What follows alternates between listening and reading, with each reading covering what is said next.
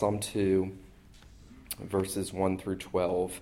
Um, let me just very briefly pray for the blessing on the preaching of God's word. Father, Son, and Holy Spirit, please come as you have promised and do as you have said. We pray that we would know you as the triune God who is the personal God who speaks. We pray with Samuel that we may truly be able to say this evening, each one of us, Speak, Lord, for your servant hears. We pray that you would speak a word of redemption and grace and wisdom and understanding, that you enlighten our minds and our hearts in the knowledge of the truth and in Christ Jesus our Lord. We pray that you would build us up in him, that you would root us in him, that you would ground us in the faith, and that you would make us to see more of his mediatorial glory. And we pray these things through our Lord Jesus Christ, in whose name we pray. Amen. Uh, Psalm 1, 2. There, I've already messed up. Psalm 2, verse 1. Why do the nations rage and the peoples plot in vain? The kings of the earth set themselves, and the rulers take counsel together against the Lord and against his anointed, saying, Let us burst their bonds apart and cast away their cords from us. He who sits in the heavens laughs. The only time, incidentally, we're ever told that the Lord laughs at the wicked here. He who sits in the heavens laughs. The Lord holds them in derision. Then he will speak to them in his wrath. He will terrify them in his fury, saying, As for me, I have set my king on Zion, my holy hill. I will tell of the decree the Lord said to me, You are my son. Today I have begotten you. Ask of me, and I will make the nations your heritage and the ends of your earth your possession. You shall break them with a rod of iron and dash them in pieces like a potter's vessel. Now, therefore, O kings, be wise, be warned, O rulers of the earth. Serve the Lord with fear and rejoice with trembling. Kiss the Son, lest he be angry and you perish in the way, for his wrath is kindled quickly. Blessed are all who take refuge in him. The grass withers, the flower fades, but the word of God endures forever. Well, one thing you may not know about me is that from my very earliest childhood experience, one thing I've always wished I could do that I can't do very well is harmonize when I sing. I have wished I could do that because God has ordained harmony. He's ordained harmony in singing. He's ordained parts. He has created a world in which He wants His people to sing His praises, and He loves when his people join in the chorus together, singing in unison and yet singing those different parts. Well, you have something of that in the Psalms, and in this psalm in particular, you have a four part harmony in this psalm. The psalm divides very nicely into four parts, and yet one of the things that you'll notice very quickly is that one of the parts is very discordant. There's a reason why I don't try to sing harmony because I know that if I do, somebody is going to hear me singing out of tune and they're going to think, man, that guy just ruined the song for us. And if you look at Psalm 2, you're going to notice that there are four parts. There is one voice, as it were, in verses 1 through 3, and then there is a second voice in verses 4 through 6. There is a third voice in verses 7 through 9, and there is a fourth voice in 10 through 12. There are four parts to this psalm and they are all working together, but the last three are really answering uh, the discordant voice in the first part of the psalm. Now, as Travis noted last Sunday evening, the Psalms were compiled, maybe not by Ezra, maybe by Hezekiah, but they were compiled in a very specific way. Um, whoever did put the Psalms together in church history did so with a very keen eye as to what Psalms uh, had common themes. Uh, whoever compiled the Psalms saw common themes, saw um, that different Psalms ought to go together. And Psalm 1 and 2, uh, standing at the head of the great book of Psalms, this great inspired hymn book, are certainly meant to go together. The old writers sometimes used to say that Psalm 1 and 2 were like the pillars in Solomon's temple when you walked into the temple those pillars were the first things that you saw. Those, those were the first two Psalms as you go into the temple of God's praises in the book of Psalms.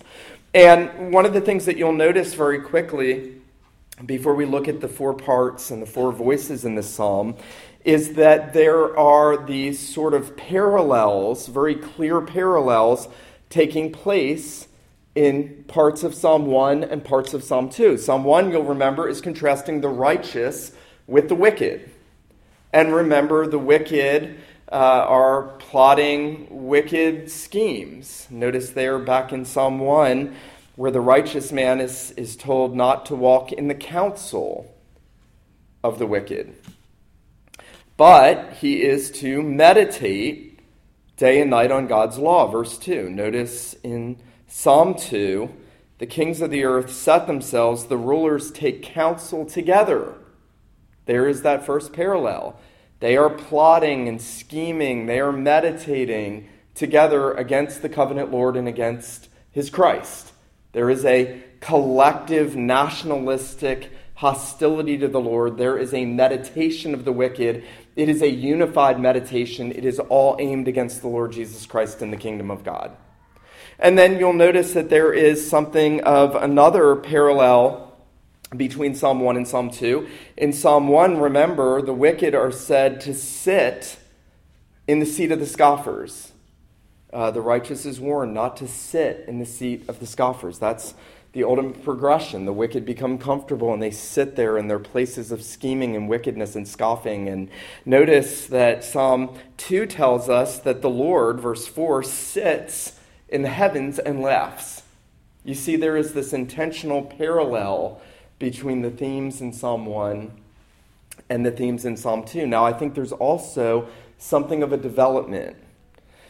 In Psalm 1, you have the righteous man, who is first and foremost the Lord Jesus Christ. He is the only righteous one. He is the one who always listens to the voice of the Father. He is the one who keeps himself from the counsel of the wicked. He was the one that did not uh, stand in the way of the wicked. He did not sit in the seat of the scoffers. And he is contrasted, remember, with the wicked in all of their futility. But uh, notice there is a development. The wicked in Psalm 1 are, are seen as a collective group of individuals.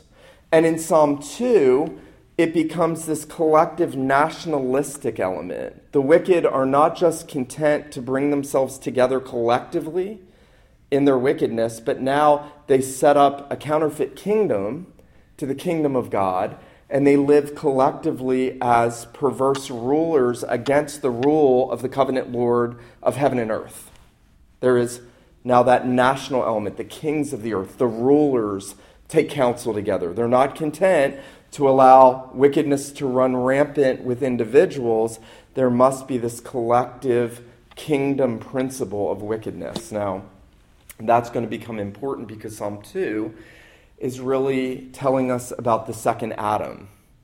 Um, we have to read Psalm 2 in light of the story of the garden. Remember, Adam was a king.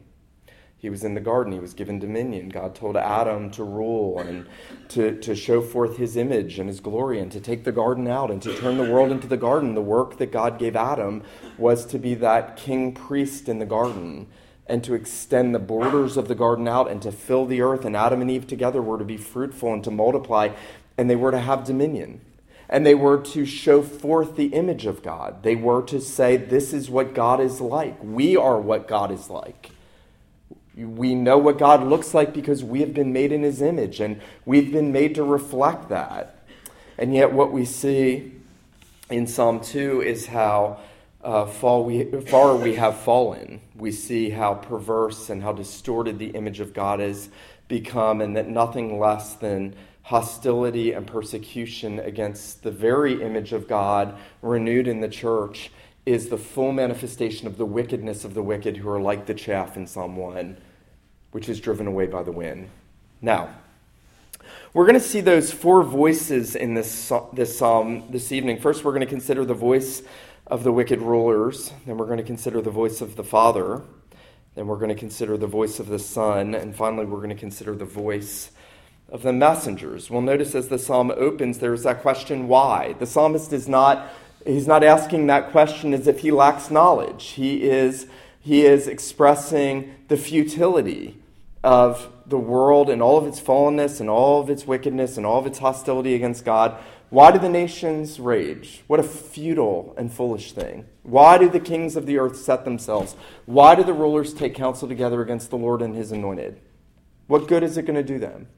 He's not asking the question, trying to learn anything. He's not asking in puzzlement. He's saying this is the most ludicrous thing in all the world, and yet it is the very thing with which we are confronted every day of our life, in every society, in every nation of the world under heaven.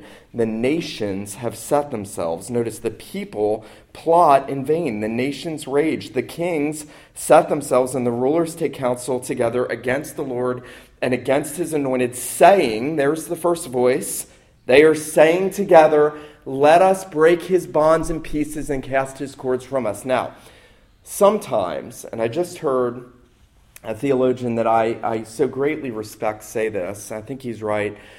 We are far too nice as Christians. Oftentimes, we are far too nice. We're far too nice toward idolatrous nations. We're far too nice toward uh, those who have set themselves against God and his Christ. There's nothing nice about what the psalmist is writing here. The psalmist is not playing games with the wicked world. Look at what the world is like. The nations have set themselves in vain. They've plotted in vain. They've set themselves against the Lord and his anointed.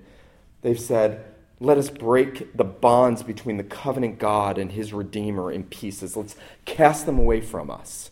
The way the way perhaps uh, the, the yoke on an oxen would be ripped off of the animal and cast away. That's the idea of what the psalmist is trying to say. Let's free ourselves.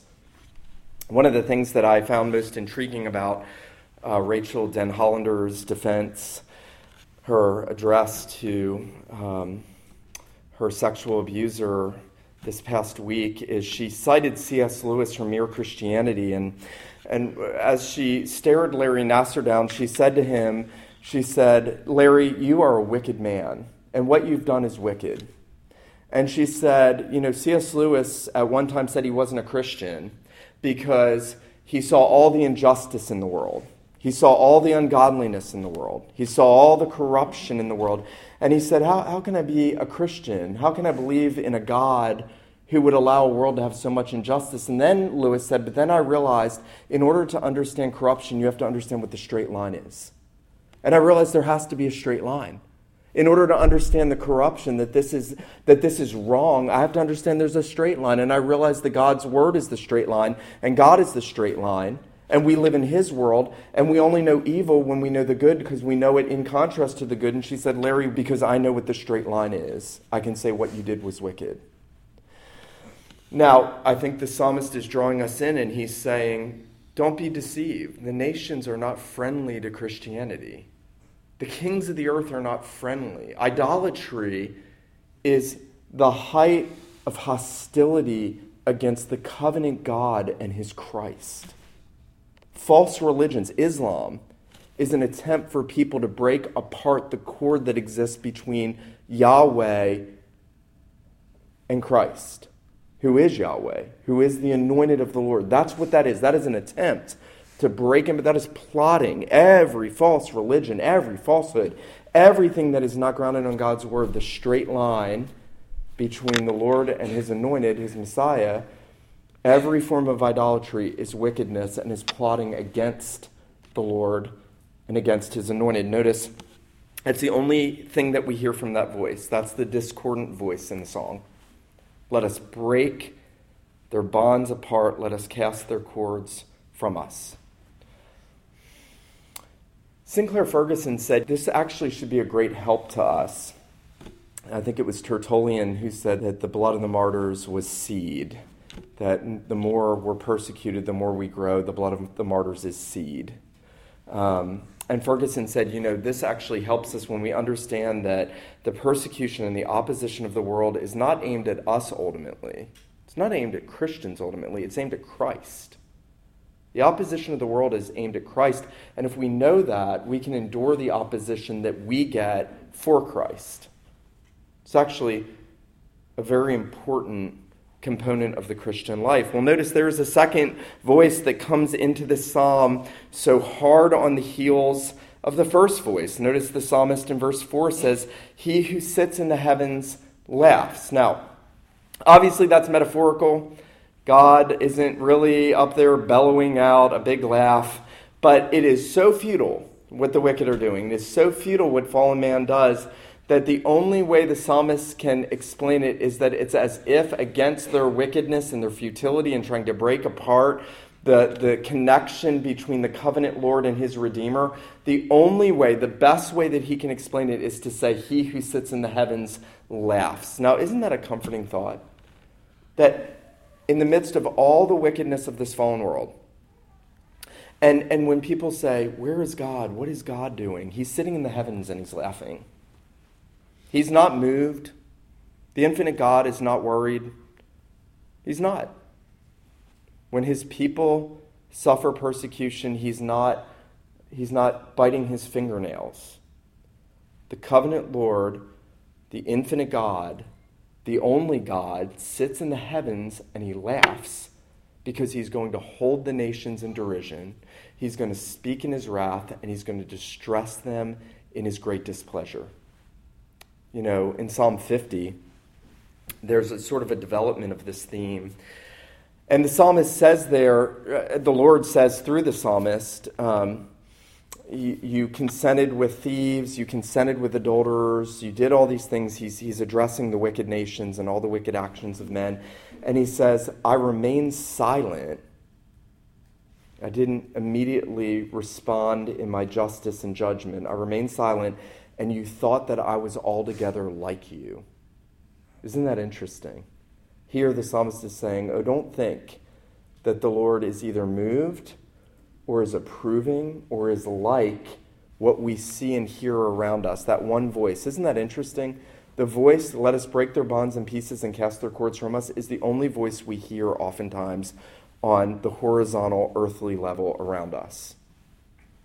And yet, notice, the Lord is in the heavens. He is laughing. He holds them in derision. He is going to speak in his wrath and terrify them in his fury. And then notice what the Father says in verse 6. And we know it's God the Father because the Son will speak in a moment. But notice verse 6. He says, As for me, I have set my king on Zion, my holy hill. So, what is God doing about all the wickedness in the world? What is he doing? Well, he's already done the most important thing. He has set his king, the Christ, on his holy hill in Zion. Now, there's a sense from when this psalm was written, a thousand years before Christ came, that that statement, my holy hill of Zion, is looking forward to Jerusalem and to Calvary, the hill, the mount on which Christ would be crucified. The king would hang on the cross. The Father had set his king on his holy hill and then he would raise him up to sit on the throne at his right hand in glory. When the, um, when the New Testament wants to find places that talk about the exaltation of Christ, the ascended glory of Christ sitting at the right hand of the Father, they go to this psalm and they go to Psalm 110. The psalm is cited in Acts chapter 4 and Acts 13 and Hebrews 5, and the New Testament is constantly drawing on this theme. The Father has said, I have set my king on my holy hill in Zion.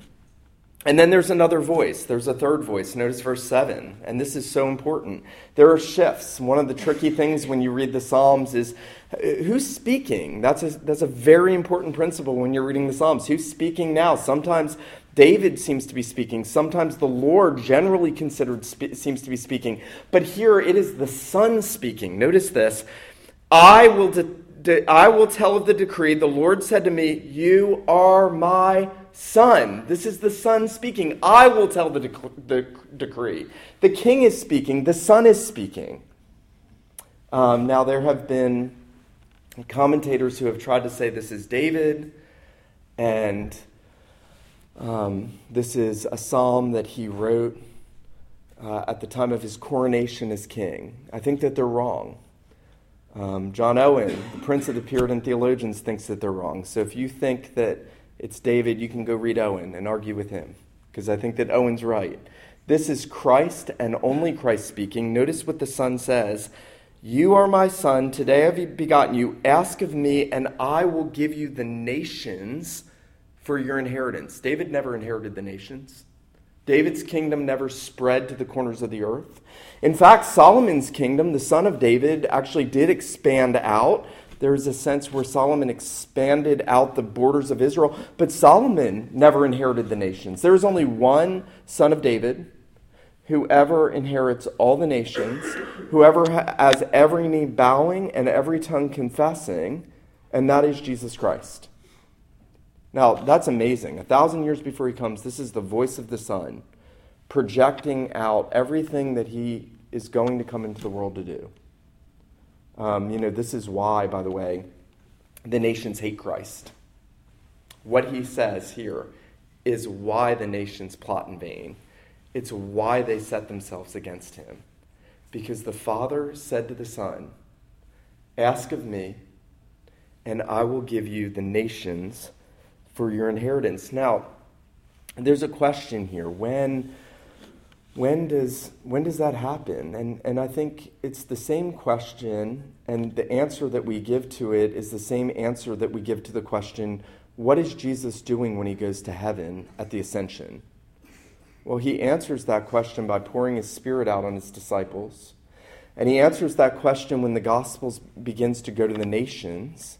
And when the nations begin to hear the good news and they begin to, to come to the full light of gospel liberty and knowledge, and as Jesus sends the disciples out into the far reaches of the world that didn't know and hadn't heard, and he sends them out to proclaim the gospel and the redemption and the promise of the Father, and that the Son has gone to the Father. The Son has gone to the Father and has asked the Father for the nations. He said, My Father, give me that for which I came into this world to receive as my own inheritance. Now, I don't know if you'll remember this, but when Jesus is being tempted by Satan, one of the most powerful temptations that the evil one levels against him, he says, he took him up on a high hill and he showed Jesus all the kingdoms of the world in their glory.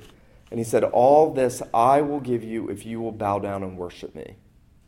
I actually think that that was a more potent temptation to the Son of God incarnate than being tempted to turn stones into bread after 40 days of not eating anything. Because the Son knew that he had come into the world to get the nations for his inheritance. And here the evil one is preying on the Son. And in a sense, he's saying to the Son, Look, there's an easier way. There's an easier way for you to get the nations. There's an easier way than having to go the long, hard road of obedience to your Father. There's an easier way than you having to hang on the cross under the wrath of God. There's an easier way for you to get the nations. All you have to do is bow down and worship me. And I'll give you all the kingdoms of the earth and their glory. And I think that Jesus felt that temptation and I think we would be foolish to think that he didn't feel that temptation because the whole reason he came into the world was to gain the kingdoms of the earth back as the second Adam, to be the King of kings and the Lord of lords, to have dominion and rule again for his Father, to bring about the new heavens and the new earth wherein righteousness dwells, to gain for himself a people out of every tongue, tribe, nation, and language. And here the evil one is saying, all you have to do is worship me, and I'll give these nations that are now under my dominion to you.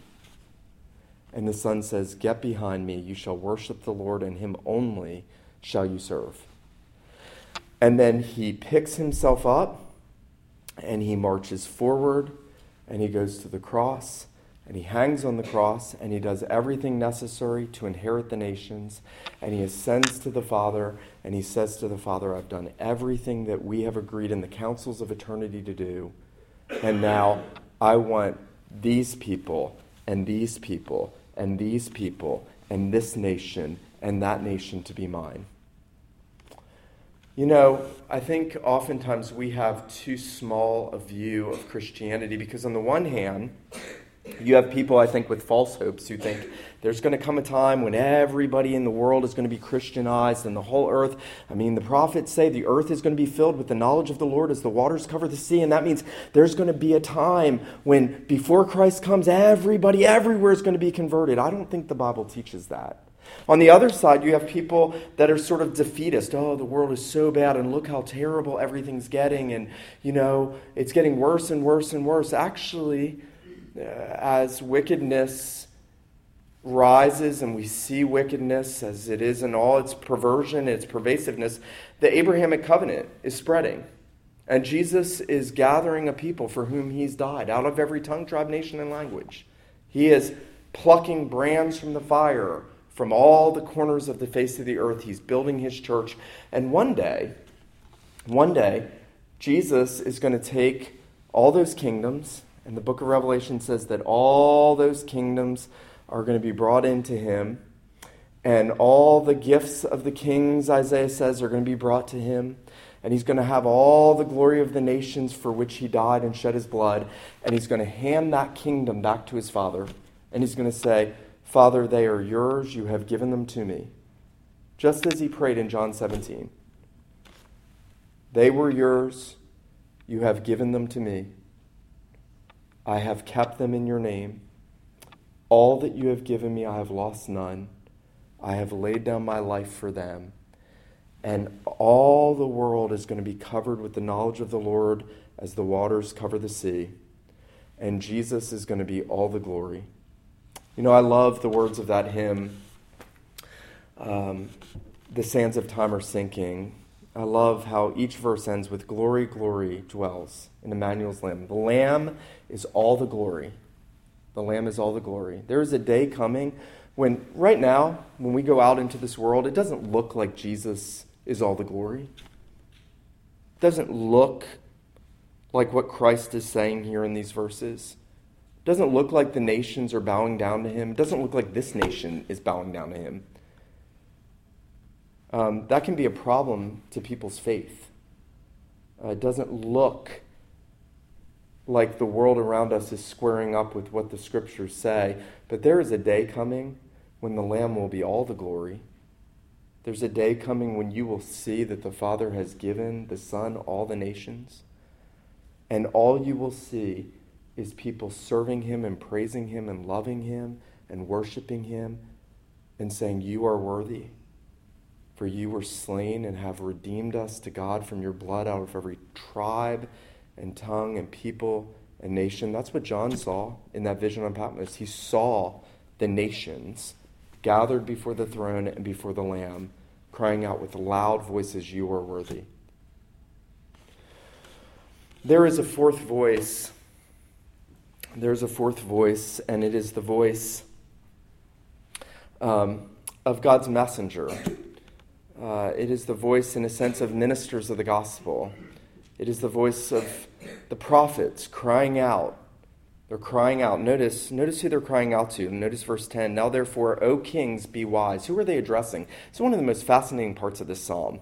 The psalm opens with the kings plotting against the covenant Lord and against his Christ, trying to fight against in futility, fight against the Lord in futility. And the psalm ends with God's messengers going to the kings of the earth and pleading with them to kiss the Son lest they perish in their way when his wrath is kindled but a little. I think that's one of the most intriguing parts of the psalm. He sends his people to the very rulers who are plotting and taking counsel against him. And he is calling them to be reconciled to God. You know, it's reminiscent of that language of the Apostle Paul in 2 Corinthians, where the Apostle says, We're pleading with you on behalf of Christ, be reconciled to God. You know, I've always found that intriguing. The apostles aren't these sort of hipster preachers that we have in our day who, who say things like, you know, you're just, just, you know, you're almost there. Maybe you're not quite there yet. And if you just come on. No, they go into the nations and they say, God commands everyone everywhere to repent. That's how the apostles preach. They go to the nations and they say, God has appointed a day of judgment when he will judge the world by the man he has appointed, even Christ Jesus, and he commands all men everywhere to repent. That's apostolic preaching. The messenger goes to the nations. He says, Now therefore, O kings, be wise, be warned, O rulers of the earth. Serve the Lord with fear, rejoice with trembling, kiss the Son, lest he be angry and you perish in his way when his wrath is kindled but a little. Blessed are all those who take refuge in him now. It's very interesting. Um, where in the Gospels do we find anyone kissing Christ? There are actually two places. Um, we find the sinful woman in Luke 7, who we've heard about most recently, who is crying at the feet of the Savior, and she is kissing his feet, and she is washing his feet with her tears. Jesus actually says to Simon the Pharisee, in whose house that incident occurred, he said to Simon, You gave me no kiss. That's fascinating. Kiss the Son. You gave me no kiss.